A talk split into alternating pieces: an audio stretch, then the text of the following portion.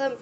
நான் இன்னைக்கு முனையாடுவர் நாயனாருடைய வரலாற்றை சொல்ல போறேன். சோழ நாட்டில் உள்ள திருநீடூரில் பிறந்தவர்தான் இவர். இவர் சிவபெருமான் மீது அரும்பக்தி கொண்டவராக இருந்தார். இவர் போர் முனையில் நின்று பகைவரை அழிப்பதில் மிக் வல்லவராக இருந்தார். அதனாலேயே இவர் முனையாடுவர் என்று அவ்வூர் மக்கள் அழைத்தாங்க பகை பகைவரை எதிர்த்து போரிடும் மற்ற வலிமையற்றவர்களை வல்லவர்களை முனையா முனையாடுவரிடம் கூலி தந்து தங்களுக்காக போர் செய்யும்படி சொல்வாங்க.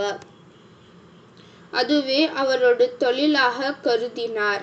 பல குறுநில ம மன்னர்களை வென்று அவர்கள் அவர்களிடம் கூலி வாங்கினார். அந்த கூலி வைத்து சிவனடியார்களுக்கு உணவளித்து தேவையான உதவிகளை செய்வார். இத நெடு நாட்களாக இந்த தொண்டை நெடு நாட்களாக செஞ்ச இவர் சிவபெருமானுடைய திருவடி நிழலை சேர்ந்தார். நன்றி வணக்கம்.